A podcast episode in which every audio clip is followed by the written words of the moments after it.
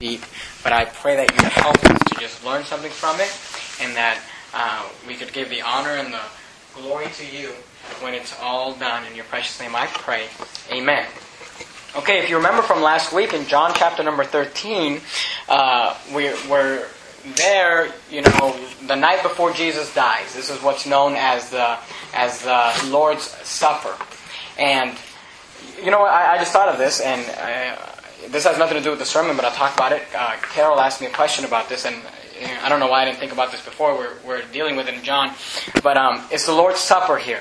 And the Lord's Supper, something you need to understand about the Lord's Supper, is that the Lord's Supper is the New Testament version of the Passover. In the Old Testament, they kept the Passover and they would have a feast of unleavened bread and they would have the lamb there and they would slay the lamb. And we've talked about all that in, to of, uh, an extent in recent uh, weeks. What you got to understand about the Lord's Supper for the New Testament is that Jesus was doing the Lord's Supper on Tuesday night, you know, by our calendar. Wednesday night he would die. And really, we no longer hold the Passover because that would be blasphemous for us to take a lamb and slay it because Jesus Christ is our lamb, slain from the foundation of the world, is what the Bible says. But we follow the Lord's Supper, which is really the feast of the Passover minus the lamb. You know, we still have the unleavened bread and we still have the juice and all those things.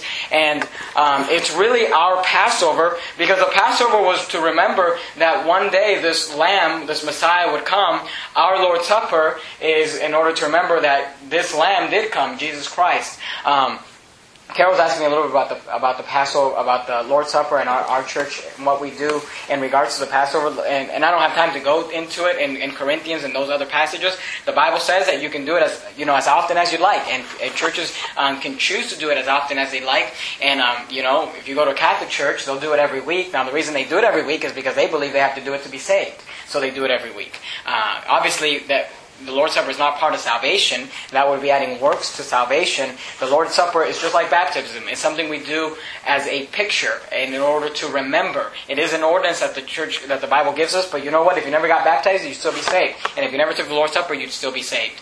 But the Lord's Supper is something we do uh, in order to remember what Jesus Christ did. And so at our church, I learned this from, uh, from Pastor Mark Lewis at Fellowship Baptist Church, and I, I really liked it. At our church, we, we will take the Lord's Supper on uh, the week of Easter, uh, and we would just do it once a year uh, because that's when the Passover would have been. And really, it's just taking part of the Passover. Now, I know of churches, good churches, who do it on New Year's Eve. There's nothing wrong with that. I know of churches that do it on a quarterly basis or a monthly basis. There's absolutely nothing wrong with that. I just like it that way, and that's how we're going to do it. Um, so, hopefully, that answers your question uh, in regards to that. But we, we don't do it every week or, you know, on, on, a regular basis. We just do it once a year. And, and I just like that because of Passover once a year, and really that's what is taking over. The, the Lord's Supper is taking over the Passover. But anyway, we come here to the Lord's Supper when Jesus Christ, and we talked about that last week, where he washed the feet and all that.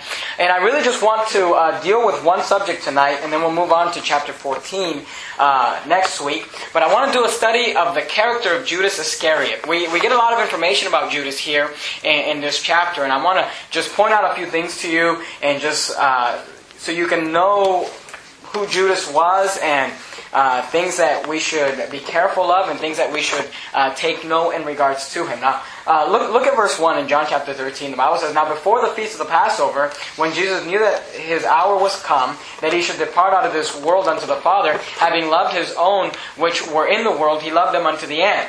And supper being ended, the devil having now put into the heart of Judas Iscariot, Simon's son, to betray him. Now I want you to take note of this. The devil had already put in the heart of Judas Iscariot to betray Jesus. Uh, point number one that I want to say, kind of an introduction to Judas Iscariot, is the, the one of the downfalls of Judas Iscariot is that he allowed himself to be influenced by Satan, and we'll see that later on in the passage. But if you go back to John chapter number 6 and look at verse 70, John chapter number 6 and verse 70, the Bible says, Jesus answered them, Have not I chosen you twelve, and one of you is a devil? So see, from the very beginning, when Jesus chose the twelve, Judas Iscariot was already a devil, is what the Bible calls him, was what Jesus called him. And in verse 71 it says, He spake of Judas Iscariot, the son of Simon, for he it was that should betray him, being one of the twelve. So from the beginning, Judas, you know, sometimes people think that that Jesus Christ, because of the way uh, the, the story plays out, where Jesus told Judas, you know, what thou doest, do quickly, and that Judas was just doing the will of God, and that Jesus wanted Judas to go betray him because it was part of the plan. And look, it was part of the plan, and it was the will of God that obviously that Jesus Christ would be crucified, but Judas was not doing the will of Jesus Christ. Okay?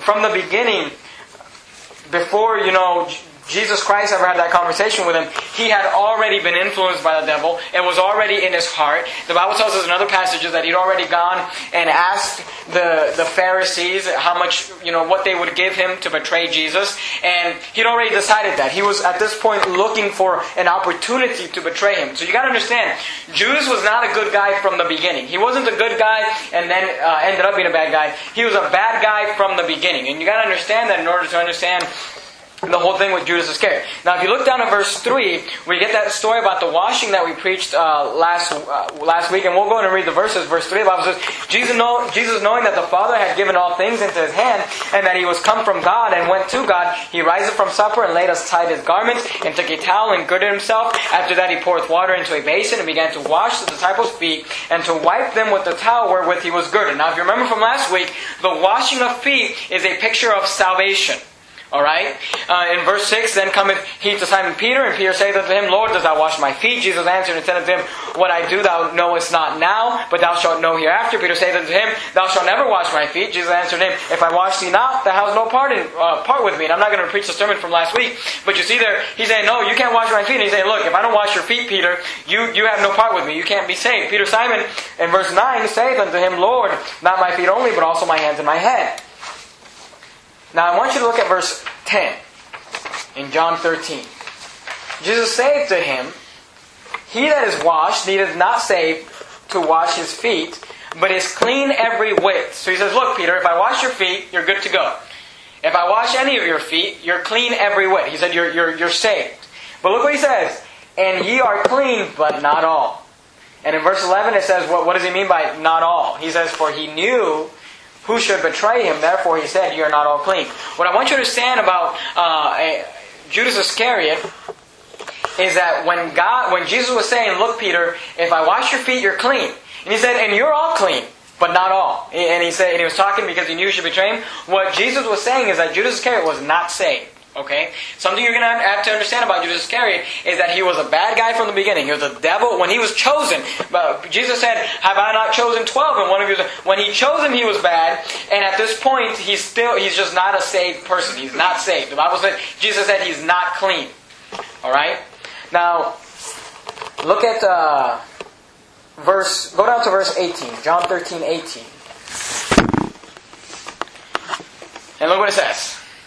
Verse 18 says, I speak not of you all. I know whom I have chosen, but that the scripture may be fulfilled.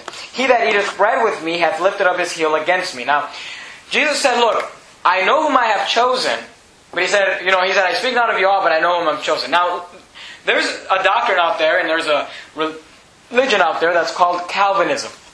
And the Calvinists will like to take verses like this and see, uh, you know, well, not verses like this, but they'll, they'll like to make statements like this and, and, just so you understand, here's what Calvinism is. Calvinists believe that salvation is not a free will. When the Bible says, you know, when for God so loved the world that He gave His only begotten Son, that whosoever believeth in Him should not perish but have everlasting life. And the Bible says, whosoever, and that means anybody, whoever wants to. They don't believe that. They believe that God chooses who's going to be saved, and then God chooses at the same point who's going to be damned to hell. And He just chooses, okay, uh, you're going to be saved, you're going to go to hell. You're going to be saved, you're going to go to hell.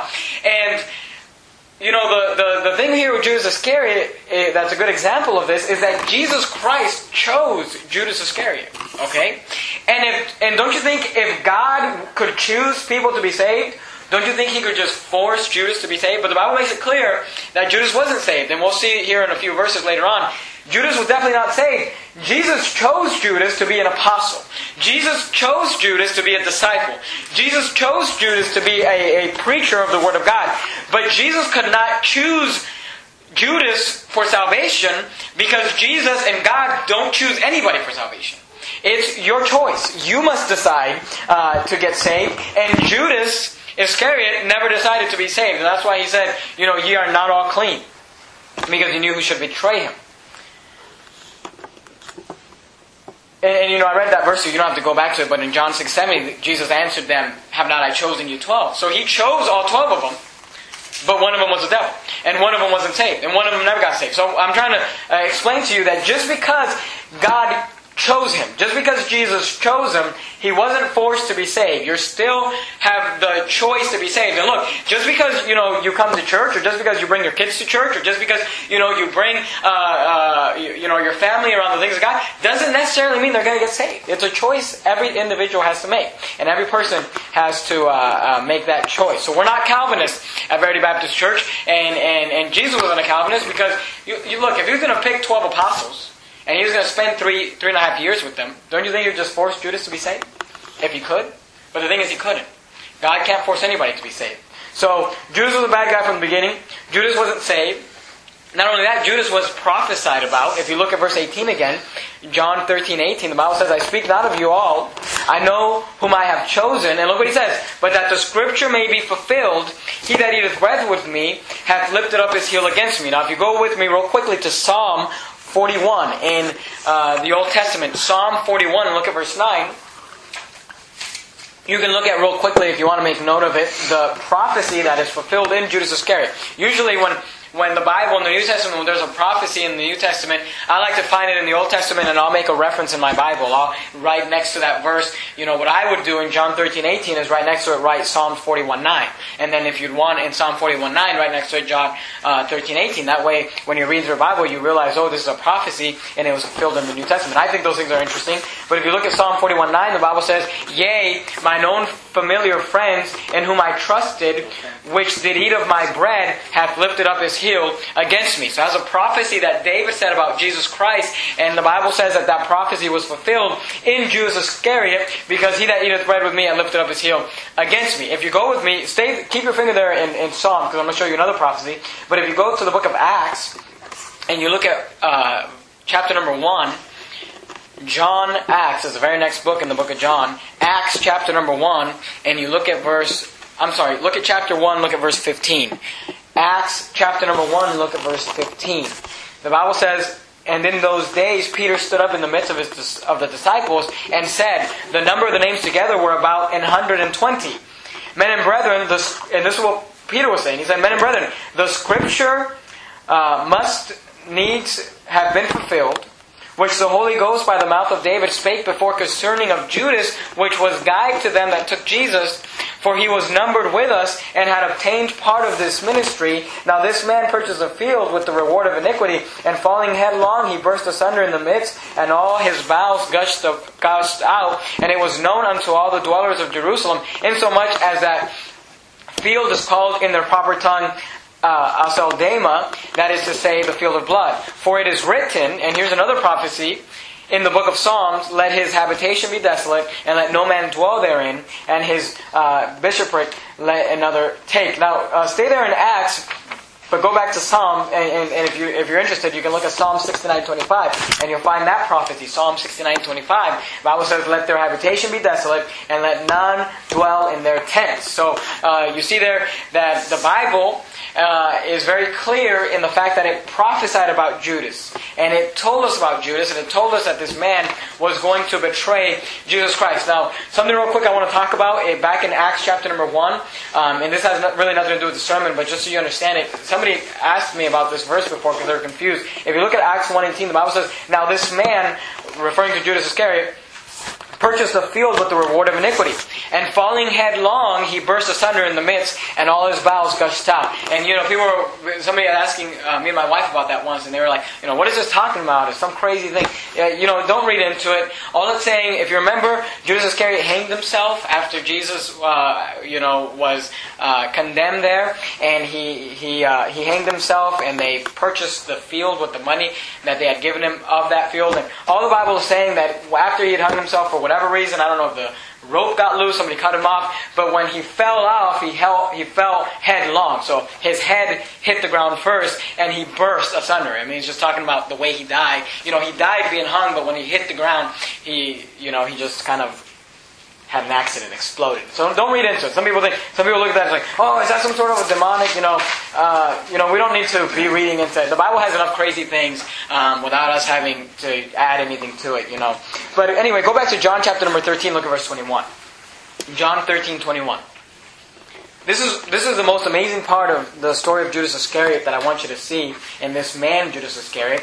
If you look at verse 21 in John chapter number 13 and verse 21, the Bible says, When Jesus had thus said, he was troubled in spirit and testified and said, Verily, verily, I say unto you, that one of you shall betray me. And the disciples looked one on another, doubting of whom he spake. So the disciples are looking around and they're doubting. They're saying, you know, who is it? Now, there was leaning on Jesus' bosom one of his disciples, whom Jesus loved. This, we know that this to be John, uh, who wrote the book of John. And he's laying on Jesus, and Simon Peter therefore beckoned to him, beckoned to the disciple who was laying on Jesus' bosom, that he should ask who it should be of whom he spake. He then lying on Jesus' breast saith unto him, Lord, who is it? So you see there, they're confused. Jesus said, Hey, one of us is going to betray, is one of you is going to betray me, and they don't know who it is. They're saying, hey, ask Jesus who it is. I mean, they're doubting within themselves. Look at verse 28. The Bible says, Now no man at the table knew, uh, well, actually, look at verse 26. Jesus answered, He it is to whom I shall give a sop when I have dipped it. And when he had dipped the sop, he gave it to Judas Iscariot, the son of Simon. And after the sop, Satan entered into him. Uh, then said Jesus unto him, thou, That thou doest do quickly. Verse 28. And no man at the table knew for what ten he spake this unto him. So nobody knew that it was Judas Iscariot. Now, something for you to understand also. A lot of times you got to study these uh, stories in the Gospels. You know, as you're reading Matthew, Mark, Luke, John, you'll find that Matthew will have a lot of the same stories, obviously, as Mark, which will have a lot of the same stories as Luke and John. But the different Gospels will give you different parts of the story. You know, I remember when I was younger and I would read uh, through the New Testament, and you know, I'd, I'd read this account in different Gospels, and I thought to myself, man, these disciples must have been like really dumb, you know, because I would read uh, Jesus saying, you know, to whom I give the sop, you know, he it is, and then he'd give the sop to Judas Iscariot, and the disciples were like, who is it? Who is it? But when you read John, you understand John is laying on Jesus. And Peter says to John, says, hey, John, ask him who it is. And pretty much Jesus is telling John, you know, in a private conversation saying, hey, look, the person I give the sop to, that's who it is. Okay, so he's not talking to the disciples. You know, the, you know. Sometimes we think he's talking to everybody. You know, if he, if he was doing that, he might as well have just pointed at him and said, "Hey, it's Judas Iscariot." You know, that's not what he did. He's talking to John. He's saying, "Look, the man I gave the sop to, that's who it is." So he gives him the sop, and then everybody's still, you know, they just don't know why. He said. and even John at this point is just, I'm sure, in amazement, not knowing um, that it was, you know, just couldn't real they couldn't understand that it was Judas Iscariot. Now here's a here's a crazy thing about Judas Iscariot in the life of Judas Iscariot. That nobody at all suspected him. Nobody thought it was Judas. I mean, if you read the other passages, they're saying, Lord, is it I? They're saying, Lord, can I? I mean, they, Peter and, and these guys, they were saying, man, I'm, you know, before they would, they would say Judas, they were even saying, Lord, did I do it? Now. If Judas had like red flags, you know, just these, you know, eh, he'd done some weird things or whatever, you know, I can imagine sitting at the table and when Jesus said, one of you is going to betray me, you know, wouldn't you think that everybody would be like, yeah, I'm pretty sure it's Judas. You know, we've already seen some red flags. We've already seen some things he's done. But the thing is, nobody said that. They had no idea it, that Judas was the one who was going to betray him. They had no idea what was going on. They completely were just, you know, blindsided by the fact that Judas Iscariot uh, could do this. Let this be a lesson to you. Because many a person has been hurt very deeply at church because we've been taught by preachers, you know, our whole lives, and we've been taught by people our whole lives that we should just come to church and trust every single individual that comes to church just because they come here, just because they sit in one of our chairs, just because they put on a tie or, you know, whatever. Uh, and, and let me tell you something. You don't know. The Bible says that God, Jesus Christ chose 12 disciples and one of them was the devil from the beginning. And you don't know who's sitting next to you. And look, I'm not saying that, obviously, I'm not saying anybody here is bad, or I'm not saying that at all, but I'm trying to tell you something. The Bible says that we ought to trust God and God only, and you ought not put any confidence in man. Let me read for you a few verses. You don't have to turn to them. But Psalms 4 5. Now, look, I have to cut down a bunch of these verses because there's so many of them. I'm just going to read a few of them to you. Psalm 4 5 says this Offer the sacrifices of righteousness and put your trust in the Lord. Psalm 31 6 says, I have hated them that regard lying vanities, but I trust in the Lord. Psalm 37 3 says, Trust in the Lord and do good. So shalt thou dwell in the land, and verily thou shalt be fed. Psalm 43 says, And he hath put a new song in my mouth, even praise unto our God. Many shall see it and fear and shall trust in the Lord. Psalm 73 28. But it is good for me to draw near to God. I have put my trust in the Lord God that I may declare all thy works.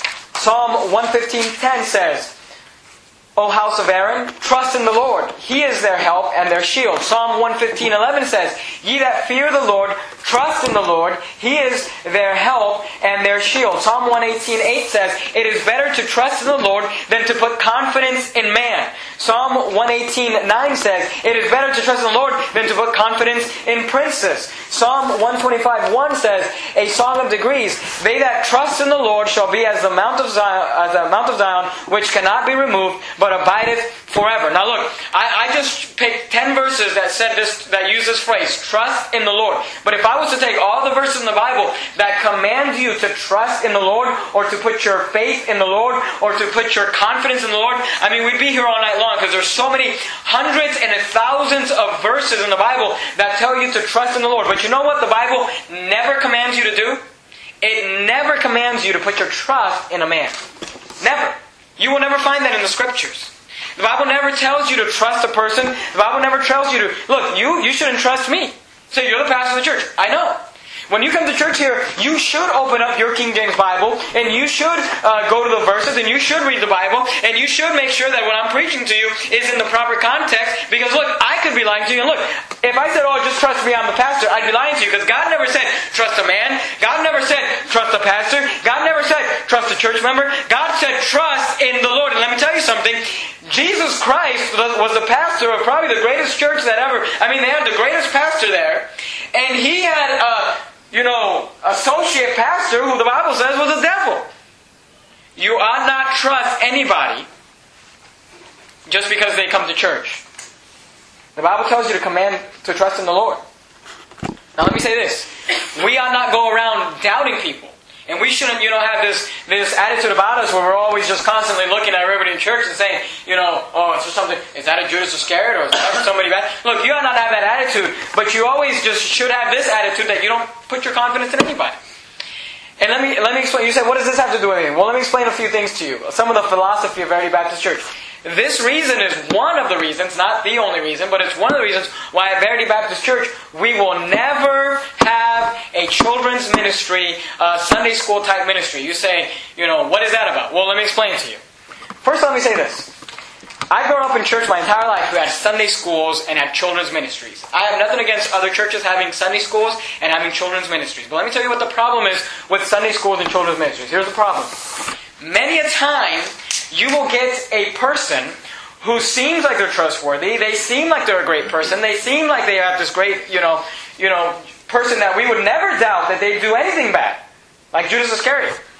But we don't know that they're a devil from the beginning, and they've been playing a part from the beginning.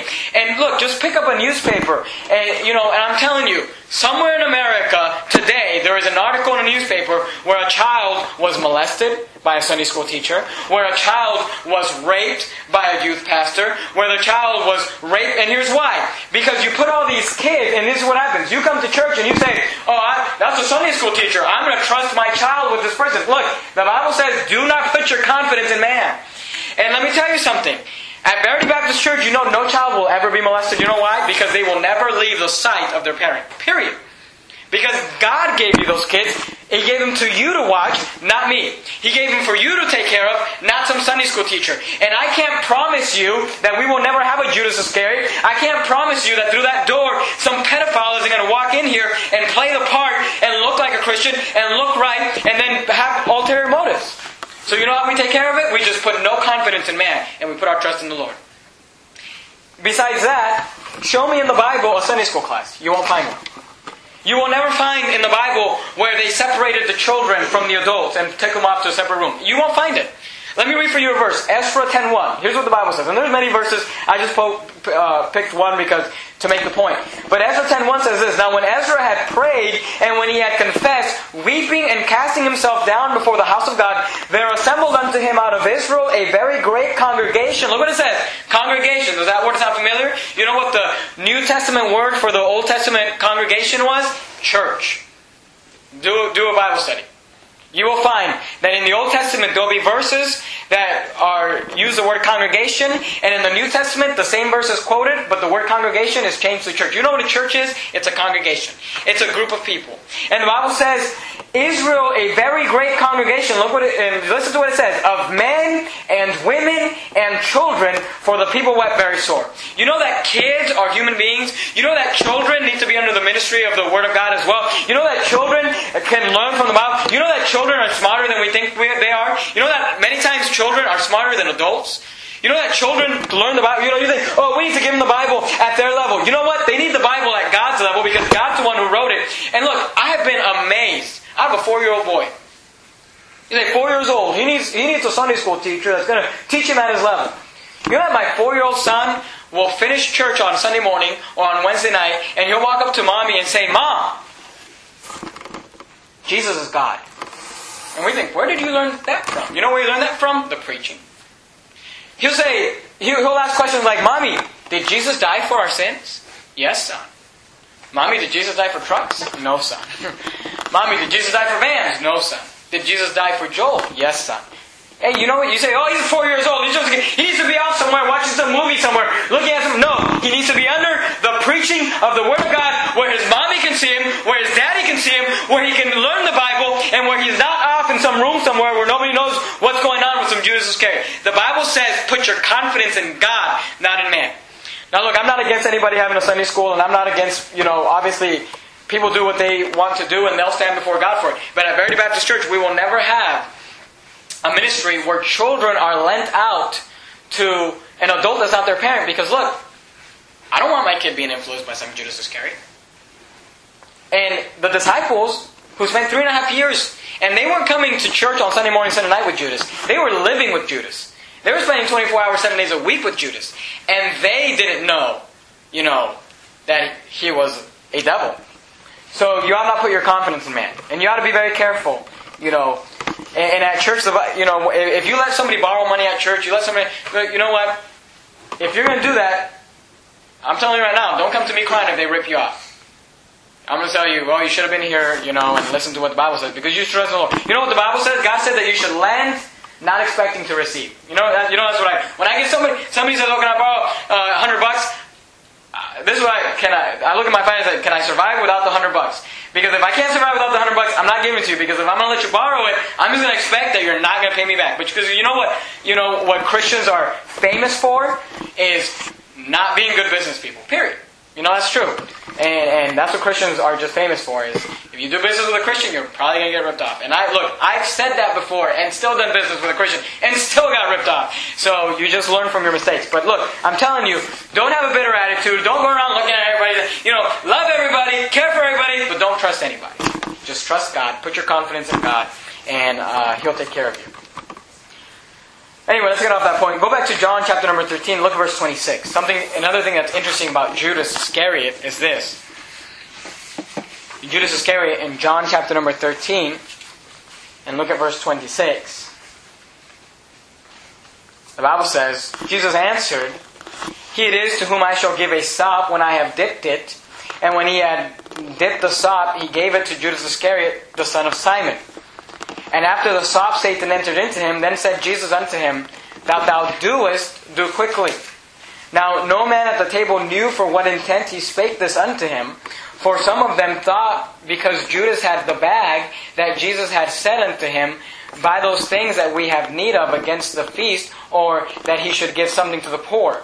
He then, having received the sop, went immediately out, and it was night. Now, what did he go out to do? Well, if you look at John chapter number 12, in verse 4, we learn a char- characteristics of Judas um, that is played out later uh, in the life of Judas. If you look at John 12, 4, we preached about this before, but if you look at the verse, the Bible says, Then says one of his disciples, Judas Iscariot, Simon's son, uh, which should betray him? Why was not this ointment sold for 300 pence and given to the poor? This he said, not that he cared for the poor, but because he was a thief and had the bag and bare what was put therein. So you see there, Judas Iscariot had a problem with the love of money. And again, he probably seemed like the most trustworthy one. And they said, Here, Judas, you take care of the money. And what was he doing the whole time? Just stealing from the church. If you'd like to go with me to Matthew chapter number 26 and look at verse 14.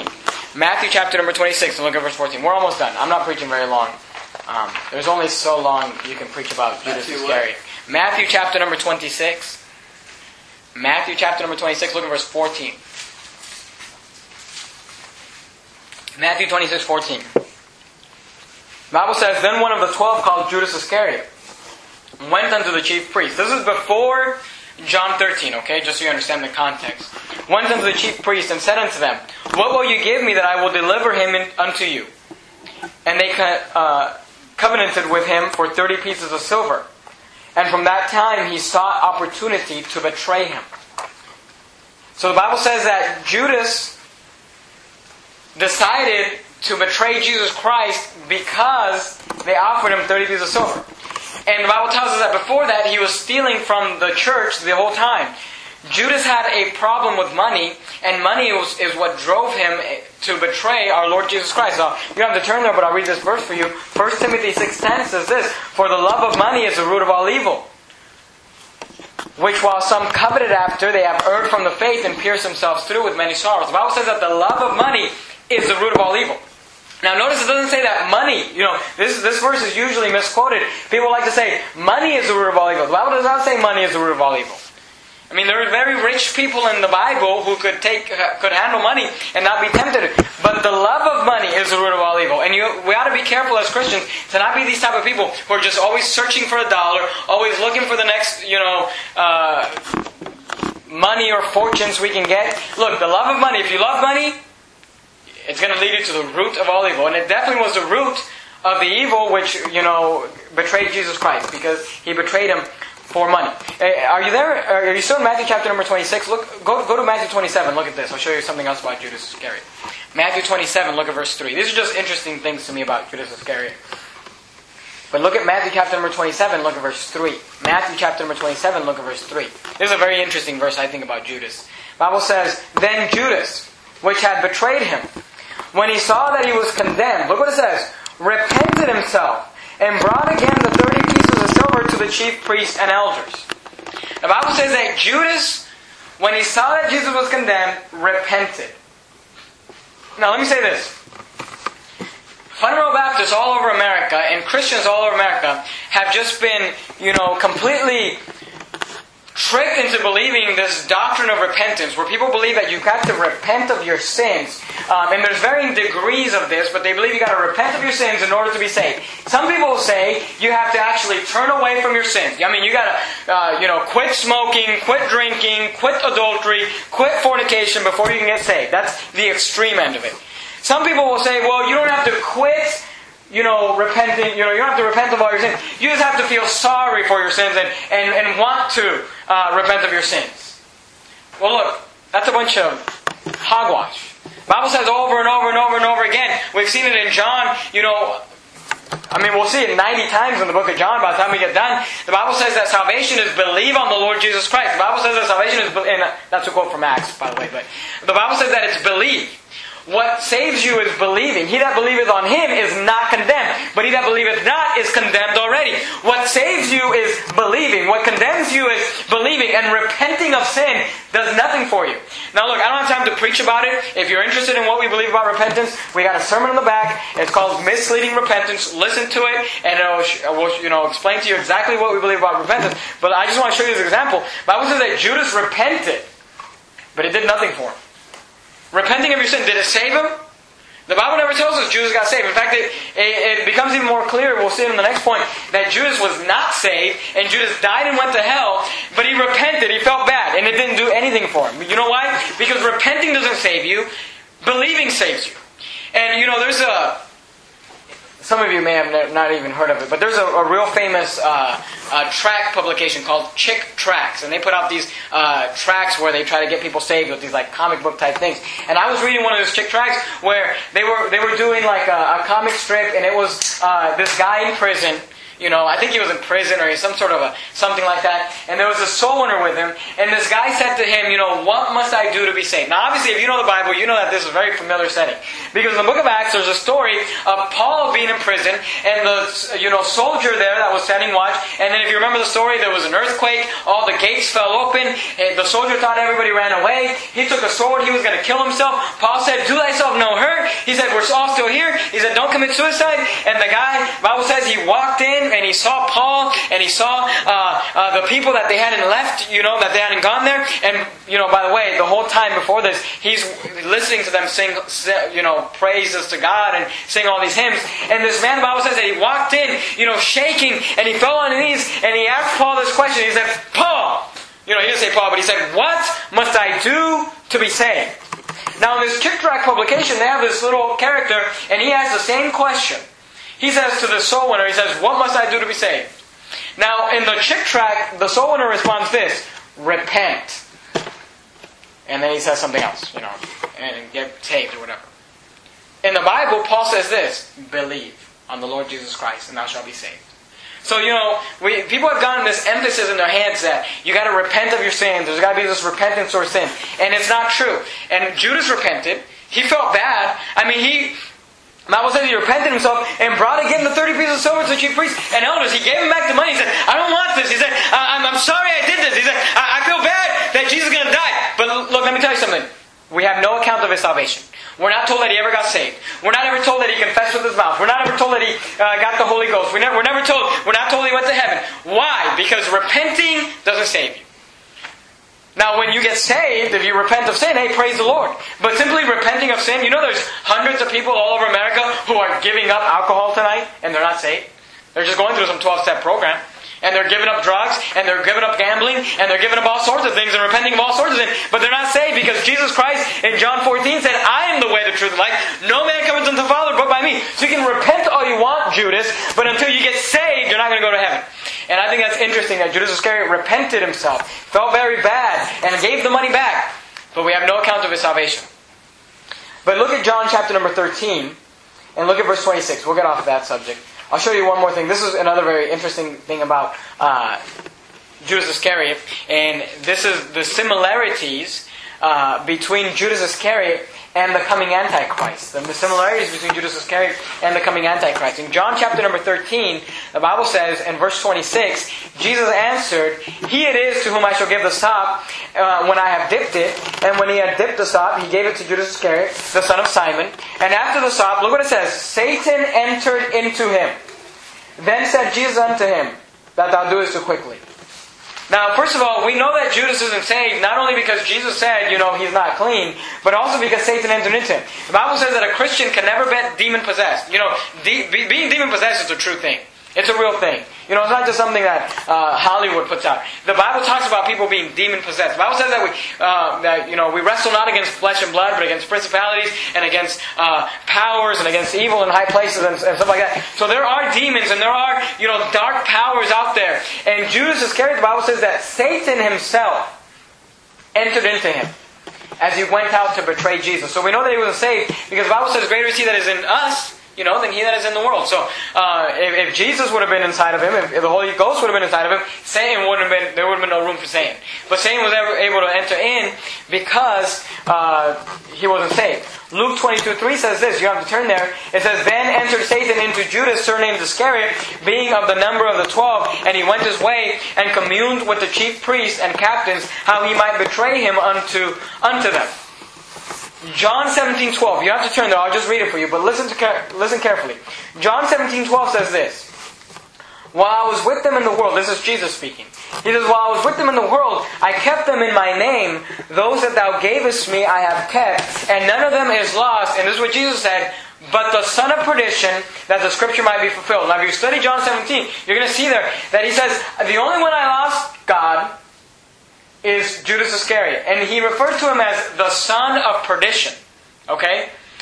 Second Thessalonians chapter number 2 and verse 3 says this. This is now uh, uh, referencing the Antichrist. The Bible says, Let no man deceive you by any means, for that day shall not come except there come a falling away first, and the man of sin be revealed, the son of perdition. So, it's an interesting thing that the Bible calls Judas Iscariot the son of perdition. The Bible also calls uh, the Antichrist the son of perdition. The Bible says that Satan entered into Judas Iscariot, and I believe, and I don't have time to preach it, I preached a whole sermon on it, you can listen to it online if you want to, but I believe that, Judas, that the Antichrist himself gets possessed by Satan himself, which is why he's referred to as the son of perdition. So, very interesting things about Judas Iscariot there. He's, you know, I believe that Satan himself, you know, people are demon possessed by all sorts of, you know, fallen angels. But I believe that only two people have ever and will ever be demon possessed by Satan himself, and that was Judas Iscariot, the son of perdition, and the Antichrist, the son of perdition. Now, if you remember uh, John three sixteen, it says, you know, for God so loved the world that He gave His only begotten Son, that whosoever believeth in Him should not perish. Remember, it says the word perish. That word perish is talking about going to hell. It's the same word perdition. And the Bible calls Judas Iscariot the son of perdition. You know what that means? Is that there was no hope for Judas. He was what the Bible would call a reprobate. Same with the Antichrist, a reprobate. He crossed a line, he rejected God too many times, and God said, Fine, I reject you. I mean, could you imagine? I mean, Judas Iscariot had to have been rejecting Jesus Christ every day of his life. I mean, he spent three and a half years with Jesus. Every day he saw him do miracles. Every year, every day he saw him, you know, teach lessons and, and preach the gospel. And every day he rejected God, rejected God, rejected God, and God said, Fine, Judas, I reject you. You're a devil from the beginning anyway. You're not saved. You'll never get saved. You're the son of perdition. And Satan entered into him. Say, why did you spend all this time uh, talking about Judas Iscariot? Because I'm, I'm trying to explain to you that there can be a very evil, wicked person in our church one day. And look, I don't think there's anybody like that here today. You know, if you have to, if I have to, you know, wage my house on it, I, I, I would say no. Everybody here is a good person. But the truth of the matter is that I don't know that, and you don't know that. You don't know if I'm a good person. I don't know if you're a good person. And look, I love you, and I'm glad you're here, and, and, and we should love each other, and we should have one accord. But we should always remember to put our trust in God. Okay? Don't, you know, that's why I'm against a lot of this, you know, just dropping off your kids. You know, people, sometimes people go to churches to find a babysitter.